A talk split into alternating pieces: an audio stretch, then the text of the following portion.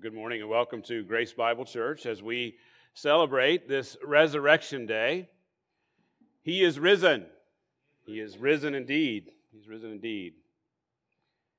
Some of you may wonder, some of you may have wondered why we observe this occasion at Grace Bible Church. We fully recognize that our celebration of Resurrection Day doesn't correspond with the actual date of the resurrection. Uh, the date actually is based on a decision made at the Council of Nicaea. Uh, in the words of Robert Brumback, uh, the Eastern Church and the Western Church at the time differed upon the observation of the date.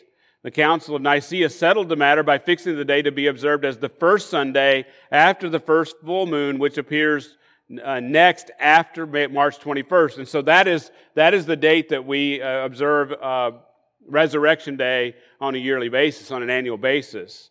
The Council of Nicaea ruled that the Western custom was to be observed throughout the empire on the first Sunday after the full moon of the following the vernal equinox. That's how it was set. It was later called Easter by, or when Germanic tribes were con- converted eh, to, to Christianity.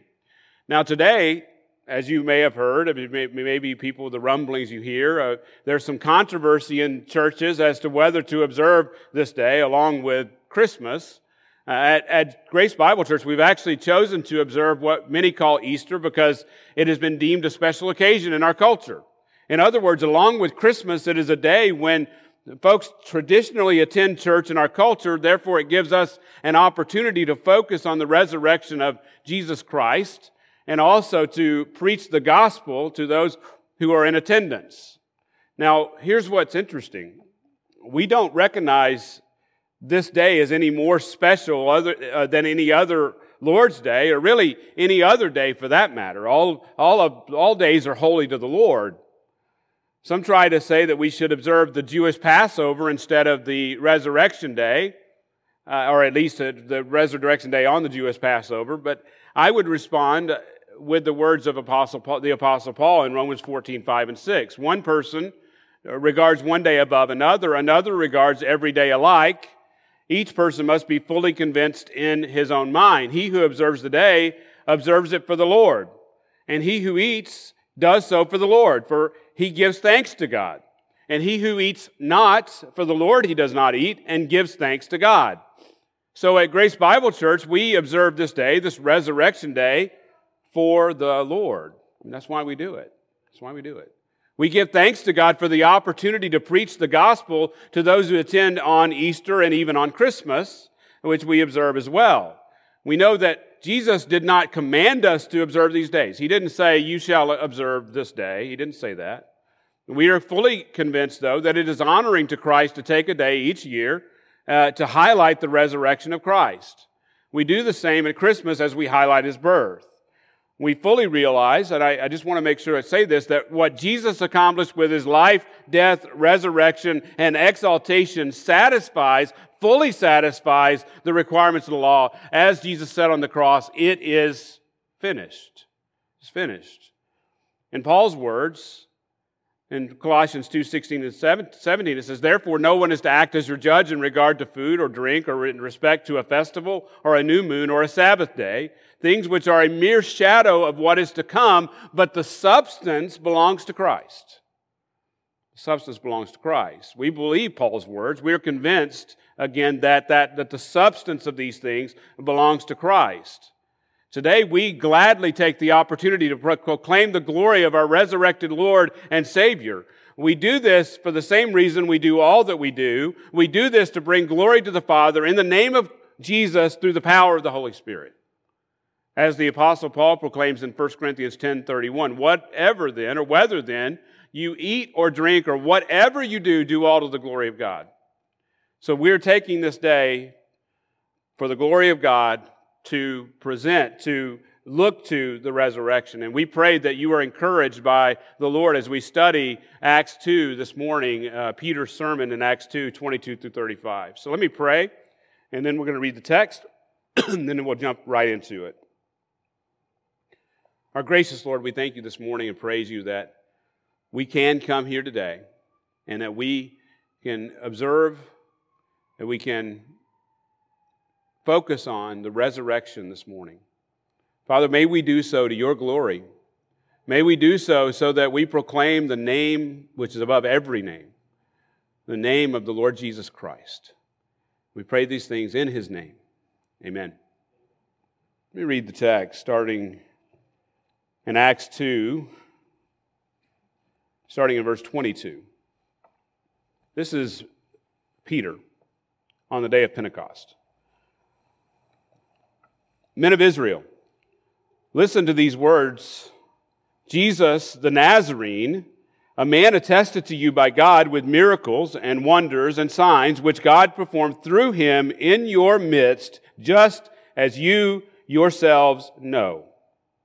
This man, delivered over by the predetermined plan and foreknowledge of God, you nailed to a cross by the hands of godless men and put him to death. But God raised him up again, putting an end to the agony of death since it was impossible for him to be held in its power. For David says of him, I saw the Lord always in my presence, for he is at my right hand, so that I will not be shaken. Therefore my heart was glad, and my tongue exulted. Moreover, my flesh also will live in hope, because you will not abandon your, my soul to Hades, nor allow your Holy One to undergo decay. You have been, you have made known to me the ways of life. You will make me full of gladness with your presence. Brethren, I may confidently say to you regarding the patriarch David that he both died and was buried, and his tomb is with us to this day. And so, because he was a prophet and knew that God had sworn to him with an oath to seat one of his descendants on his throne, he looked ahead and spoke of the resurrection of the Christ that he was neither abandoned to Hades, nor did his flesh uh, suffer decay. This Jesus, God raised up again, to which we are all witnesses. Therefore, having been exalted to the right hand of God, having received from the Father the promise of the Holy Spirit, he has poured forth this which you both see and hear. For it was not David who ascended into heaven, but he himself says, The Lord said to my Lord, Sit at my right hand until I make, a, make your enemies a footstool for your feet. Therefore, therefore, let all the house of Israel know for certain that God has made him both Lord and Christ, this Jesus whom you crucified.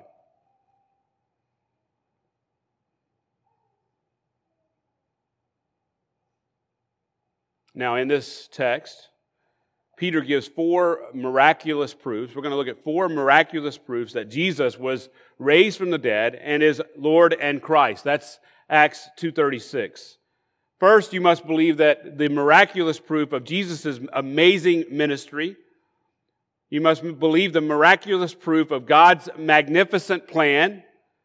You must, third, believe the, the miraculous proof of Jesus' powerful resurrection. And fourth, you must believe the miraculous proof of Jesus' glorious exaltation. And lastly, you must believe Peter's piercing conclusion, Acts 2:36.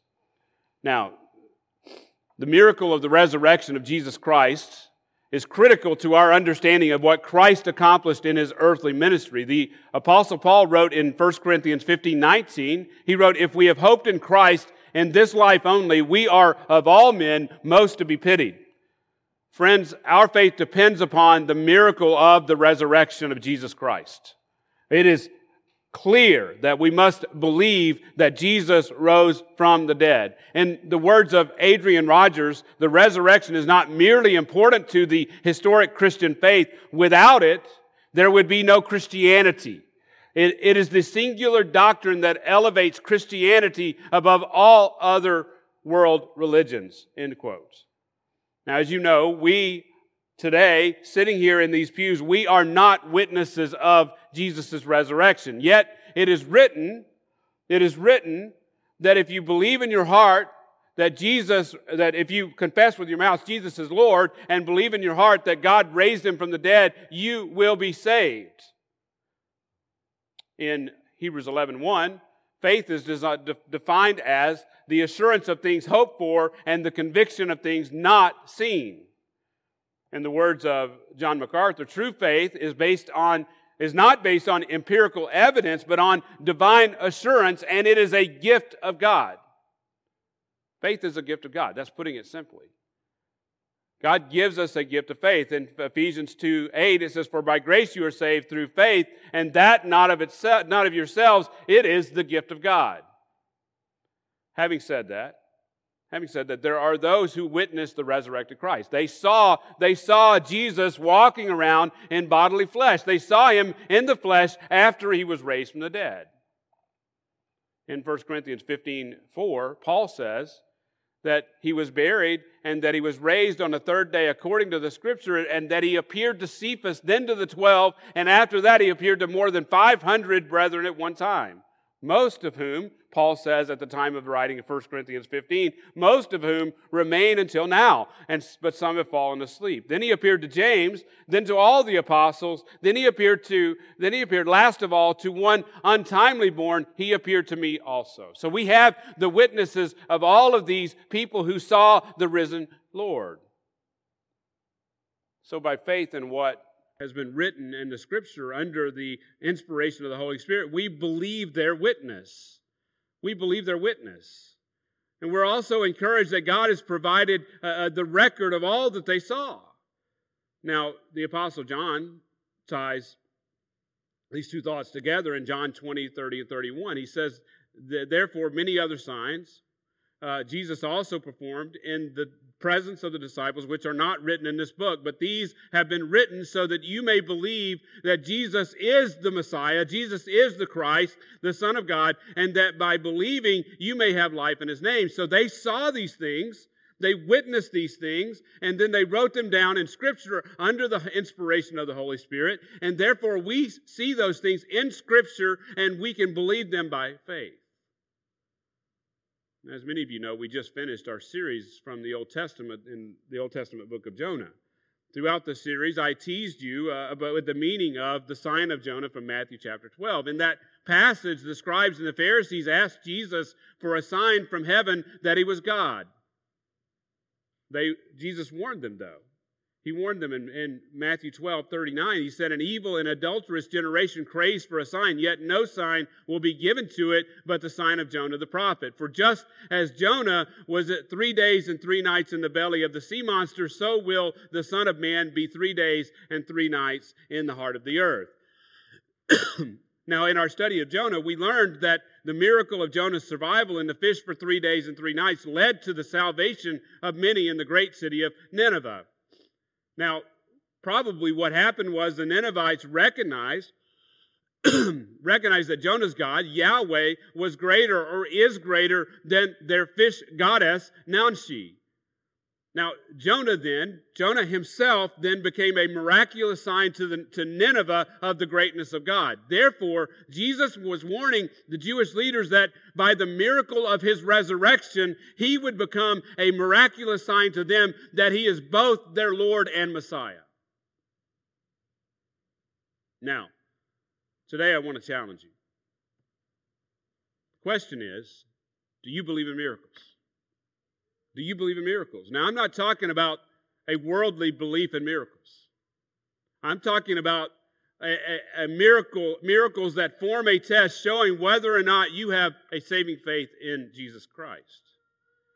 Now, before we dive into our text, I should give you a brief context of our passage. In this chapter, in Acts chapter 2, Luke recorded the events of the day of Pentecost, the birth of the church. On that day, the Lord sent the Holy Spirit just as he had promised. in Acts chapter in Acts chapter 1 verse 5 just before ascending to the Father Jesus told the disciples that you will be baptized with the Holy Spirit not many days from now. And in Acts chapter 1 verse 8 he said but you will receive power when the Holy Spirit has come upon you and you shall be my witnesses both in Jerusalem and in all Judea and in Samaria and even to the remotest part of the earth. Now Acts 2 1 through 13 then Acts 2 1 through 13 then records the f- fulfillment of Jesus' promise to baptize his disciples with the Holy Spirit. It also presents the beginning of the church and the church's early witness to Jerusalem as promised in Acts chapter 1 verse 8. Excuse me. Now, as part of that witness, Peter stood to preach one of the most important sermons, if not the most important sermon in the history of the church. In Acts chapter 2, verses 22 through 35, which we read earlier, Peter gives these four miraculous true proofs that Jesus was raised from the dead and is Lord and Christ. Let's look at that first proof that Jesus was raised from the dead and is Lord and Christ. You must believe the proof of Jesus' amazing ministry. That's verse 22. Verse 22. Luke writes, and Peter, and Peter speaks or preaches, Men of Israel, listen to these words Jesus the Nazarene, a man. Now, first I want you to notice that I want you to notice Peter's audience. They were primarily Jewish. Now, he says this because Jesus lived among, he dwelt among the people of Israel. They witnessed his life and his teaching. Jesus' ministry, uh, as he, as he went about ministry, amazed the people. Uh, in Matthew 7 28 and 29, uh, the crowds, it says the crowds were amazed at his teaching, for he was teaching them as one having authority and not as their scribes. So clearly, Jesus was teaching, and they were seeing and understanding Jesus as having authority, the very authority of God. Second notice that Peter identifies Jesus as a Nazarene, as a Nazarene. Now that description is one of humility. In John 146, Nathanael scornfully quipped, Can anything, any good thing come out of Nazareth? Can any good thing come out of Nazareth? Friends, Nazareth of Galilee was an insignificant village even in the minds of Galileans. It had almost no importance to those in, in Jerusalem. I mean, it was nothing. It was a backwater town. Yet Jesus came to live in that place. Church, Jesus' earthly ministry was humble from beginning to end. At his birth, he was laid in a feeding trough. In, in his life, he, he was from a town called Nazareth, a backwater town that meant nothing to anyone in Israel. And at his death, he died uh, the most uh, died in the most humili- humili- humiliating way imaginable. According to the prophecy of Isaiah, written almost 700 years before Jesus, Isaiah 53, verses 2 and 3, he grew up before him like a tender shoot, like a root out of parched ground. But listen to this He has no stately form or majesty, that we should look upon him. And like one from whom men hide their face, he was despised, and we did not esteem him. Question is, do you do you believe Jesus' ministry was a humble ministry? Look back at your text in verse 22. It says, A man attested to you by God with miracles and wonders and signs which God performed through him in your midst. You see, Jesus' ministry was not only a humble ministry, but it was also a miraculous ministry. Not only did these men of, of Israel witness Jesus' authoritative teaching. They witnessed, witnessed the, the miracles and wonders and signs that God performed through him. According to Scripture, he, he turned the water to wine. He, he healed the sick. He cast out many demons. He caused a uh, miraculous catch of fish. Uh, he miraculously fed the multitudes. He, he made the lame to walk. He made the blind to see. He made the mute to hear. He made the deaf to hear or to mute to talk, that is, and the deaf to hear. He controlled the wind and the waves. He made money required for taxes to appear, and he even raised the dead. So Peter says, You saw all those miracles, you witnessed them. Friends, do you believe that Jesus' ministry was full of miracles and wonders and signs? You see, I mentioned Matthew chapter 12 earlier. The Jewish leaders denied them at their peril. They saw them and they, they applied them and said, You must be of Beelzebul. Must be of the devil, basically. Truly, we refuse to believe his miracles at our peril. Look back at Acts 2.22. You find, we'll also find that Jesus' ministry is not only a humble ministry, a miraculous ministry, but it's also a certain ministry. Peter proclaims, just as you yourselves know. He's preaching here publicly in Jerusalem, and he says, just as you yourselves know. According to Peter, there was no denying what Jesus had done. And so he declares to all of Jerusalem and Judea that they cannot contradict his assertions. Peter was certain because he saw it. He could assert these truths because Jesus' amazing ministry was open for all to see. He openly proclaimed these things, and no one came forward to contradict him. Church, I pray that you will see the proof of his amazing ministry in the pages of Scripture. It's all right here for us to see. And we believe it by faith. We've looked at the first of four, first of four miraculous proofs that Jesus was raised from the dead and is Lord in Christ. Let's, let's look at the second. You must believe the miraculous proof of God's magnificent plan. Look at verse 23. So this man delivered over by the predetermined plan and foreknowledge of God, you nailed to a cross by the hands of godless men and put him to death. Uh, we see here that, that God's plan, his plan, was predetermined. Peter declares that every detail of Jesus' death was predetermined by the Father. In other words, from the foundation, before the foundation of the world, God's God predetermined or preordained that Jesus uh, would, would die, go to the cross to die as an atonement for, their, for, for our sins. Not one action, not one spoken word was outside of his sovereign control. I, you can write it down, you can uh, understand it that nothing happened outside of his sovereign control. Everything was according to his sovereign will. He used the Jews who insisted that he be uh, crucified. He, he even used godless men, the Romans, to actually put him on the cross and kill him, uh, to, to execute him uh, in that humiliating way. But here's the truth it was his plan, every detail of it, yet both groups were accountable for their actions. Both the Jews and the Romans are fully accountable for what, uh, what they did. You can rest assured that everyone involved uh, acted according to their nature. They acted according to their nature. Said another way, God didn't violate their personal choices. They didn't violate, they didn't, they, they didn't do something they didn't want to do. They did exactly what they wanted to do, but every act happened, thank you, every act happened according to God's sovereign decree.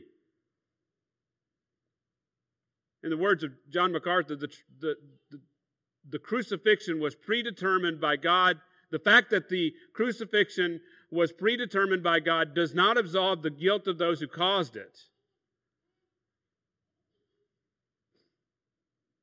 But the truth is,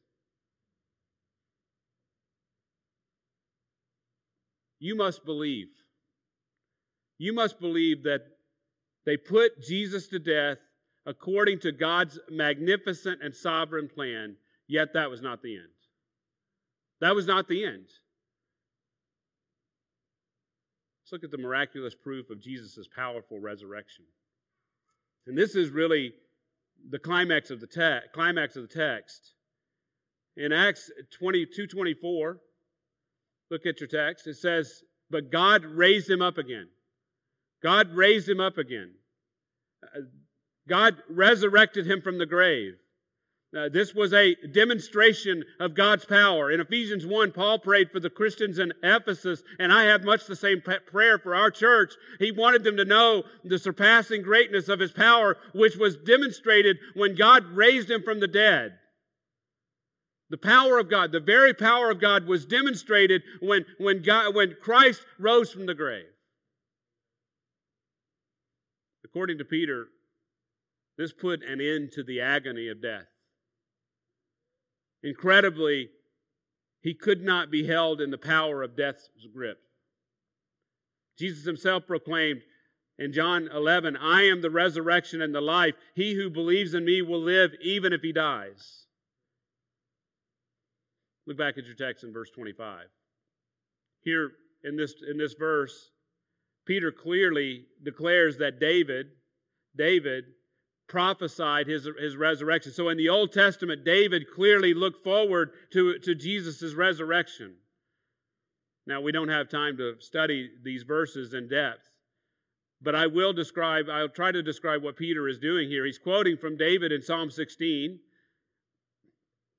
Using that psalm, David or Peter speaks David's prophetic words from over a thousand years before Jesus was resurrected.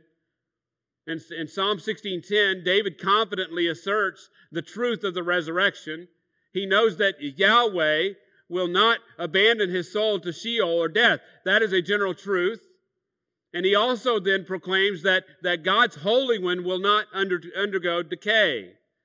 Now, under the inspiration of the Holy Spirit, Peter applies this truth to Jesus of Nazareth.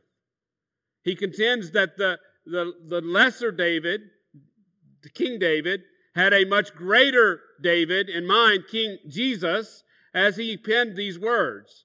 In Peter's words in Acts 2.29 then, he says, Brethren, I may confidently say to you regarding the patriarch David, that he both died and was buried, and his tomb is with us to this day. In other words, you can go right down the street, open David's tomb, and his bones are there.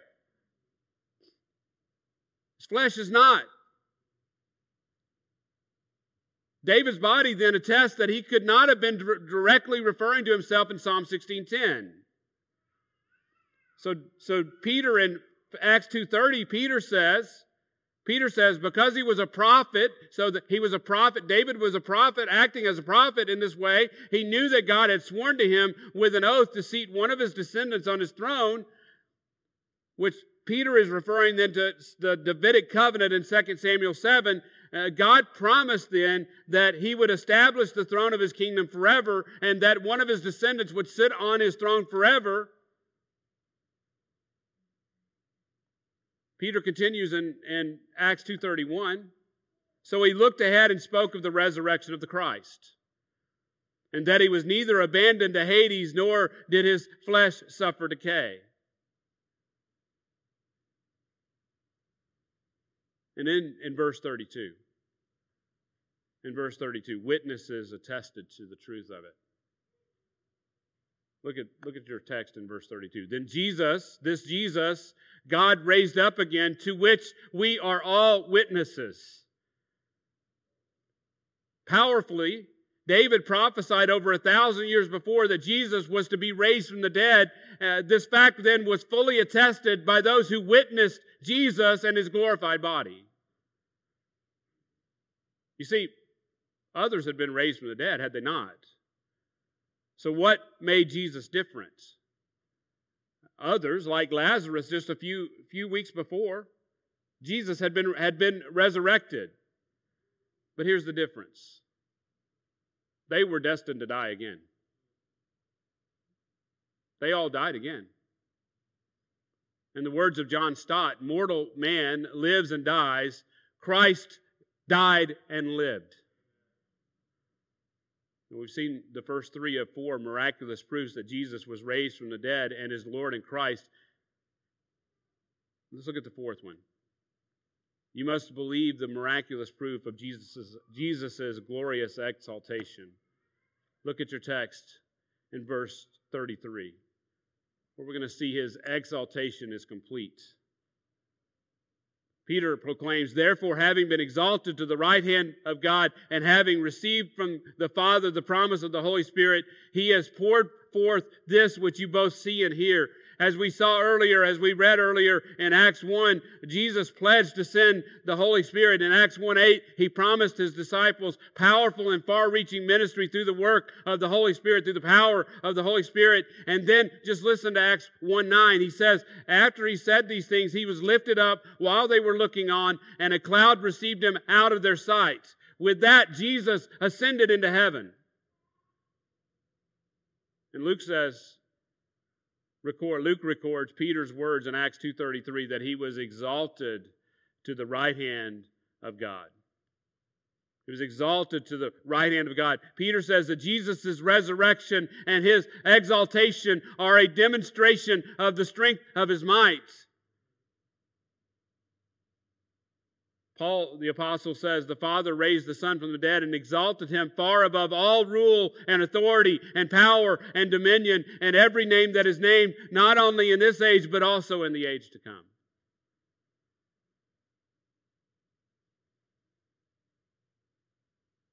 Church, we serve a risen Savior.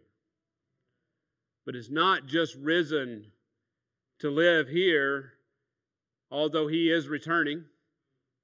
He has been risen and has ascended to the Father.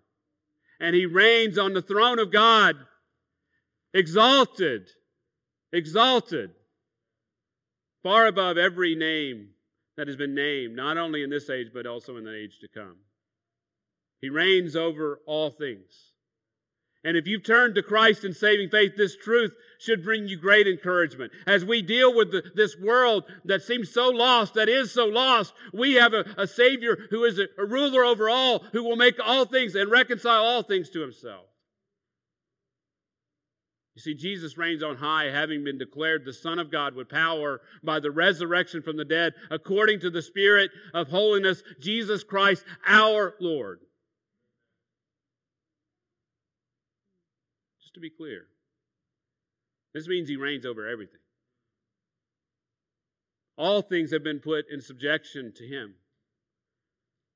If you are not listening, or if you are listening today, if you're not listening, you need to start listening. If you're listening today and have not turned to Jesus as your Lord and Savior, come to him today. Come today. He is calling you to come. Don't don't wait another moment. Scripture says that God highly exalted him and bestowed upon him the name which is above every name, so that at the name of Jesus every knee will bow of those who are in heaven and on earth and under the earth, and that every tongue will confess that Jesus is Lord to the glory of God the Father.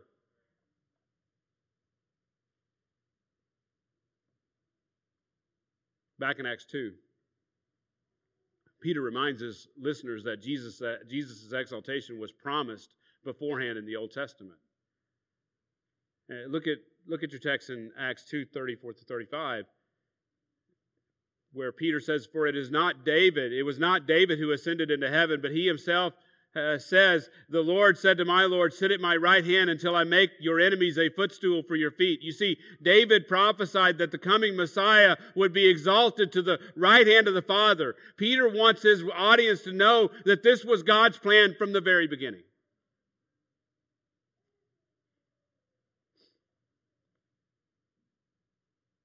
Do you believe in the miracle of his exaltation? Let's look at Peter's piercing conclusion. Acts 2:36. Get your text. Peter says, "Therefore, therefore let all the house of Israel know for certain that God has made him both Lord and Christ. This Jesus, this Jesus from Nazareth, yeah, that guy whom you crucified. See, Peter confidently declares that Jesus was resurrected in power and exalted far above all powers and authorities. This was prophesied by uh, the Old Testament and witnessed by Peter's listeners. There was no denying uh, that Jesus, whom they sent to the cross, is Lord. Jesus is Lord. Make no mistake.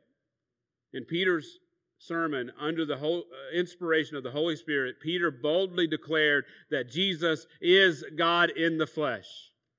Jesus was fully man, Jesus was fully God. Peter and the other apostles went to their death asserting that Jesus was, in fact, raised from the dead and has been exalted on the Father's throne. And let me tell you this if that were not true, it would be utterly blasphemous. Yet Peter and the others courageously proclaimed that Jesus is, in fact, Lord. They assert that Jesus is also the Christ. So he is Lord and he is the Messiah. You see, Jesus of Nazareth was or is Israel's long awaited Messiah. And to those who were listening, these things, these were absolutely shocking declarations. Shocking declarations. Jesus, the Son of Man, the Son of God, Lord and Messiah. Friends, Jesus' miraculous earthly ministry proves it. His God, God's magnificent plan proves it. Jesus' powerful resurrection also proves it. And his glorious exaltation is the capstone of proof. I ask again do you believe in miracles? I would argue that the bodily resurrection of, attested to us by many witnesses the, is the crowning proof to all huma- of humanity that Jesus is both Lord and Christ. In the words of Henry, Henry M. Morris, the bodily resurrection of Jesus Christ from the dead is the crowning proof of Christianity. If the resurrection did not take place, then Christianity is a false religion. If it did take place, then Christ is God and the Christian faith is absolutely true, or is absolute truth. End quotes. Again, I ask, I ask, do you believe in miracles? Where do you stand on these things? Do you believe that Jesus was raised from the dead? Sinclair Ferguson says, We are adopted into God's family through the resurrection of Christ from the dead, in which he paid all our obligations to sin, the law, and the devil, in whose family we once lived. Our old status lies in his tomb. Our new status, a new status, is ours through his resurrection. End quote. Again, I ask you, have you bowed your knee to the name which is above all names? He will come again in glory as the King of kings and the Lord of lords. He's coming He's coming as Lord and coming as judge. He is Lord and King, but he is unlike any earthly king. You see, he's a gentle king, he's a good king. Just listen to his words in Matthew 11 28 through 30. He says, Come to me, all you who are weary and heavy laden, and I will give you rest. Take my yoke upon you and learn from me, for I am gentle and humble in heart and you will find rest for your souls. For my yoke is easy and my burden is light. Beloved, we all have burdens, the burdens of this world and of our sin. He bids you to come. He bids you to come, and you will find rest for your souls. Come to Jesus. Right now, I pray that the Holy Spirit will quicken your heart to believe that Jesus of Nazareth lived a perfect life,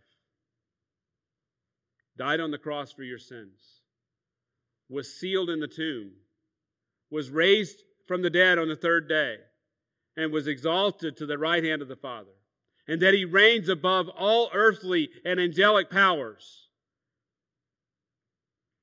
And I hope that you, I pray that you will believe that he is coming again He's coming again. He's coming to judge the living and the dead. He's coming as judge. I hope you're ready. I pray that you're ready. If the Holy Spirit has laid anything on your heart in the preaching of this sermon, I ask that you come to me or to one of the leaders. We'd love to talk to you. You can contact me anytime during the week. Let us pray. Heavenly Father, we thank you this, this morning as we end this sermon. What a powerful, powerful sermon that Peter preached on that first Pentecost, on, that, on, on Pentecost, Lord. Power of the resurrection. Pray, Lord, that we would